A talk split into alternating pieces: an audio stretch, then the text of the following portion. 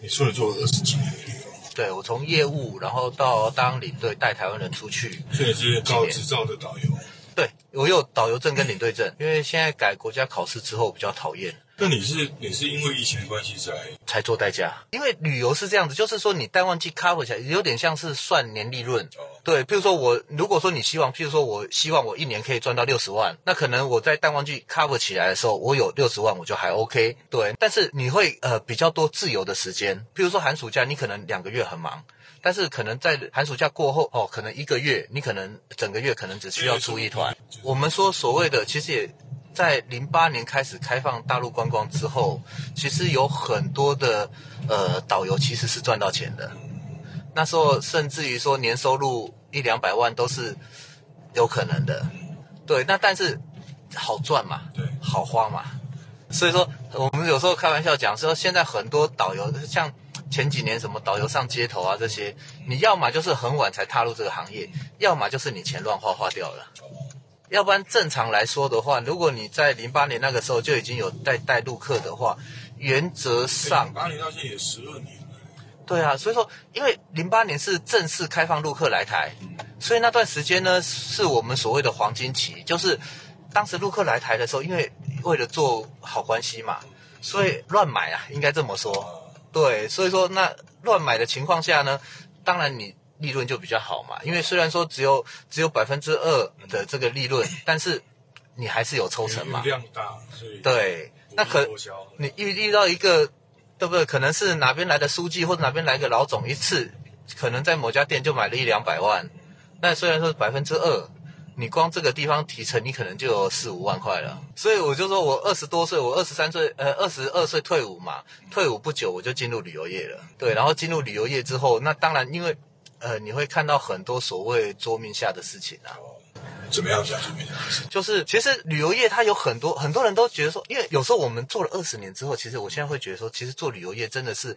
怎么讲？除非你有很大的热情啊，要不然我都不鼓励进旅游业因为旅游业利利润是非常低的。我有时候开玩笑讲，呃，我们到餐厅去，餐厅跟你收百分，这就是每每每一个经手都抽一点，抽一点，抽一点，对最后累积出来一点。对，然后再来就是你在餐厅，他可以光明正大告诉你我要收百分之十的服务费，那你旅游不行啊。今天我的机票，你飞了一趟美国来回六万块的机票，我能告诉你说我要赚五成吗？我要赚百分之五，或哇啊，你过个手你要赚我三千块，对，所以说这是，但是你有任何的风吹草动，都需要旅行社去改是，不是说你要改机位哦，你要改舱等哦，你要订素食餐，你要怎么样怎么样怎么样，全部都需要旅行社去改。那今天航空公司的问题也是我们的问哎，题可，是像我，我觉得应该这样讲。如果假设说我们不管这疫情的情况是就是因为比如包括说现在任何的线上订机票的比价的这种的系统，全球的嘛，那不是对只有中国，然后 Airbnb 啊，就订房的系统，就是订呃机酒这些事情都完全开放的情况，反而是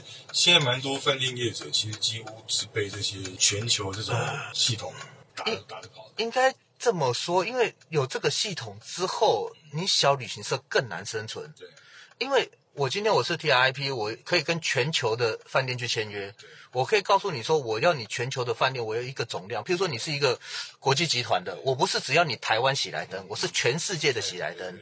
对，那你要压什么价钱给我？对，所以我觉得对，然后再来就是价格透明化之后，客人会问你说：“哎，啊，为什么我 T R I P 定只要三千块，为什么你要定三千五？”对那你要想想到旅行社他有人事成本，对那 T R I P 他拿三千块，可能是他用量去跟他压价的，可能我们的成本就要三千二了。对我，因为我们的量是打不过他的对。那再来就是他们不需要人事开销，我全部网络上作业的。你想要问问题都没有电话可以打的，那他可以把人事压到最低。对，那但是台湾人有一个很可爱的现象，就是说台湾人不太信任这种，因为太多所谓的哎，对网络什么哇被诈骗啊，到现场没房间啊什么，因为你只有手机上一个凭证而已，真的假的我也不晓得，所以他们喜欢找旅行社订，就是有问题都是你旅行社的问题。对不，过以我自己经验来看，就是我刚刚讲的话题是说，因为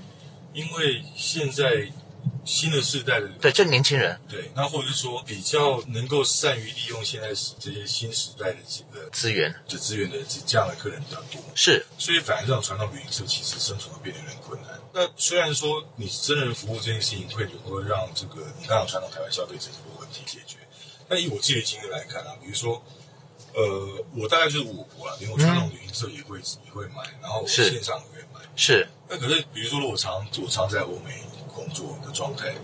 我如果在台湾旅行社买，我有任何问题一样，因为时差的问题，就他没办法帮当场帮我解决啊。跟我在线上买的结果就基本上基本基本上差不多。呃，差不了太多。对，所以说现在就是新世代的一个消费习惯的改变，那变成说现在传统旅游业很难去生存。对，所以说很多。那再来就是航空公司呢，因为以前航空公司有所谓的那种，就是说你旅行社跟我开，譬如说一年、呃半年或是一季或是一年开票开到一个金额，譬如说你开到几亿的时候我对我会我会退多少给你。所以那有时候这些是旅呃等于说大公司，譬如说雄狮他们这些必须要去呃我们有讲直白一点，有点像赌啦。对。我就是赌你旅行那个航空公司要退我。那后来到了近几年之后呢，航空公司已经不这么做了，因为我可以在网络上直接做销售了。对，那所以说现在是一个，我一直说，就算疫情过了，我也可能不会回到这个产业，因为第一就是你的利润呢，你会觉得跟你的付出呢不太成正比。对，然后再来就是说，客人的来源数也开始慢慢减少对。老一辈的客人呢，是因为有感情，譬如说啊，您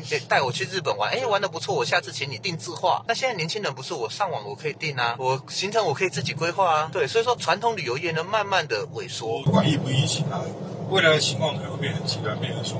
一般的这种庶民的消费，它可能会是在线上居多，嗯，然后甚至线上的情况，它会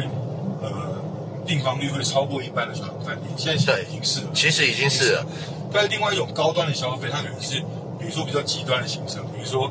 呃包北极的行程啊，北极 maybe 就是网络上没有办法的。对一个人，比如一个人是两百五十万，然后北极可能待一个月，啊，你可能要安排好所有的航班、所有的东西，然后或是撒哈拉，或是哪一个古都的怎么样，就是它有一个比较深度的旅游的情况下，还有比如去印度做那个火车之旅啊，然后去意大利酒庄的酒庄之旅啊，是。这样的情况，它变得比较极端。它只能做所谓的定制游、特色游，那像变成说，可能一团人十个人，然后一个人团费可能上百万，哎，对，高单价的。对，那或是什么这个德国无限速超那个高速公路的体验啊，这样的状态，意大利超跑之旅啊，是，这样的状况其实会让消费者变得比较极端。那反而如果说在传统旅游业里面没有掌握这样资源的人，他就真的只能去跟网络这些线上线下对干。因为目前来说的话呢，其实比较多的情况就是，呃，就是当然说这种极端高端的呢比较例外。如果你一般旅游来说的话呢，比较会发生的一个就是在网页订的东西呢，它比较一板一眼对，哦，反正它就是该怎么呃该扣多少下去，该怎么样哦，几天前蛮多，现在蛮多的线上订，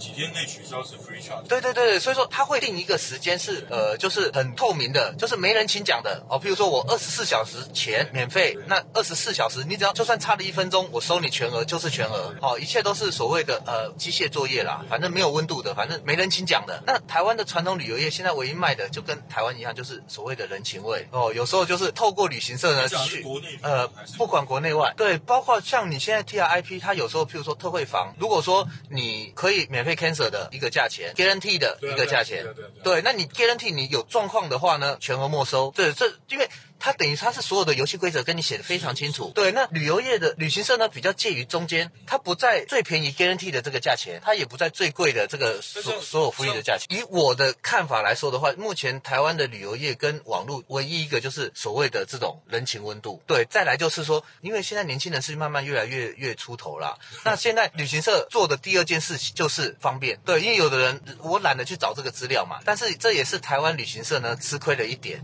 就是所谓的设计行程。因为年轻人他有一些他会看所谓的什么某部落格啦，或是跟着谁的脚步走啊，就是哦，他就说、我们到了，但是去了之后发现并不是这么的美好。当然，对，那所以说他有时候需要你去对，或是说他可能呃，我们以台湾来讲好了，譬如说他看到的我是跟你介绍了东区，但是你今天你在网上你订不到东区的饭店，或是东区饭店的价钱你不合适，你只能订到西门町这边。对，那在这个中间的交通什么，只要网络上他没有写的话，对，那在国外的话，他会就会有语言那没有没有攻略对，他就没有攻略嘛，你就变成说，哦，我西门町要去一零一要怎么去？对，那变成说我必须要搭车啦，或者说转捷运啦。完全自由行的情况，对对对对，这就是所谓的呃完全自完全自由行嘛。啊，完全自由行的情况下呢，变成说，有的人他就会觉得说，啊，我出来旅游干嘛要搞得比上班还累可？是有蛮多，我觉得应该还是可以有办法克服啦。就是说，假设说因为只要语言不是障碍的话，很多事都可以克服。对，因为因为我现在觉得说，呃，旅游的人呢分成两类，一一类呢就是所谓的就是这种背包客，我有点抱着这个所谓我抱着有一点冒险的精神。我去到比较安全的国度的时候，我可以采用自由行的方式。我可能今天我没有特别需求，说我需要去哪，我可能来到这边就有点像老外那种形式。我可能在晒滩，呃，晒晒太阳，哎，吃吃 barbecue，我也能过一天。那另一种是啊、呃老一辈那种走马观花的，现在比较少了啦。哇，什么什么哇，十二天走三个国家，那个太累了。对，那现在比较多所谓的定点游。那另外一种呢，就是所谓我出来呢，我不需要，我不想要伤太多脑筋。对，反正我跟着团，我只要看着这个团，哎，行程我满意的。但是跟团又分成两种，一种就是贪小便宜的，贪小便宜的可能就会有进站的问题，或者住的比较差的问题。对，那你如果说你说啊，我的预算足够，我希望跟比较高档一点的，甚至于说我跟比较，譬如说凤凰啦、东南这种大旅行社，他们做的价位哦，蜜月团比较高档的，OK，那当然我们实在话说，一分钱一分货对。但是台湾人有时候我们比较开玩笑说，有一点就是台湾人常常会发生一个问题，就是说，哎，跟了一般的团出去，然后会问旅行社说，哎，我们是出去度蜜月的，可不可以帮我们安排房间里面弄个玫瑰花瓣啊什么的？你明明就是一般的团费，那旅行社去帮你多做这些事情的话，那你为什么不跟蜜月团呢？蜜月团就会送红酒啦，送对不对？这种什么？那这种东西就有时候我们就讲价钱决定了一切。对，那年轻人的想法可能就是我不喜欢被人家绑着，我今天我想睡到十点，我不要跟旅游团哇七点要起床了，几点要吃早饭被规定，那我就是自由行。那自由行的人呢，现在呢原则上就不太会找旅行社了，对，因为我不需要旅行社啊。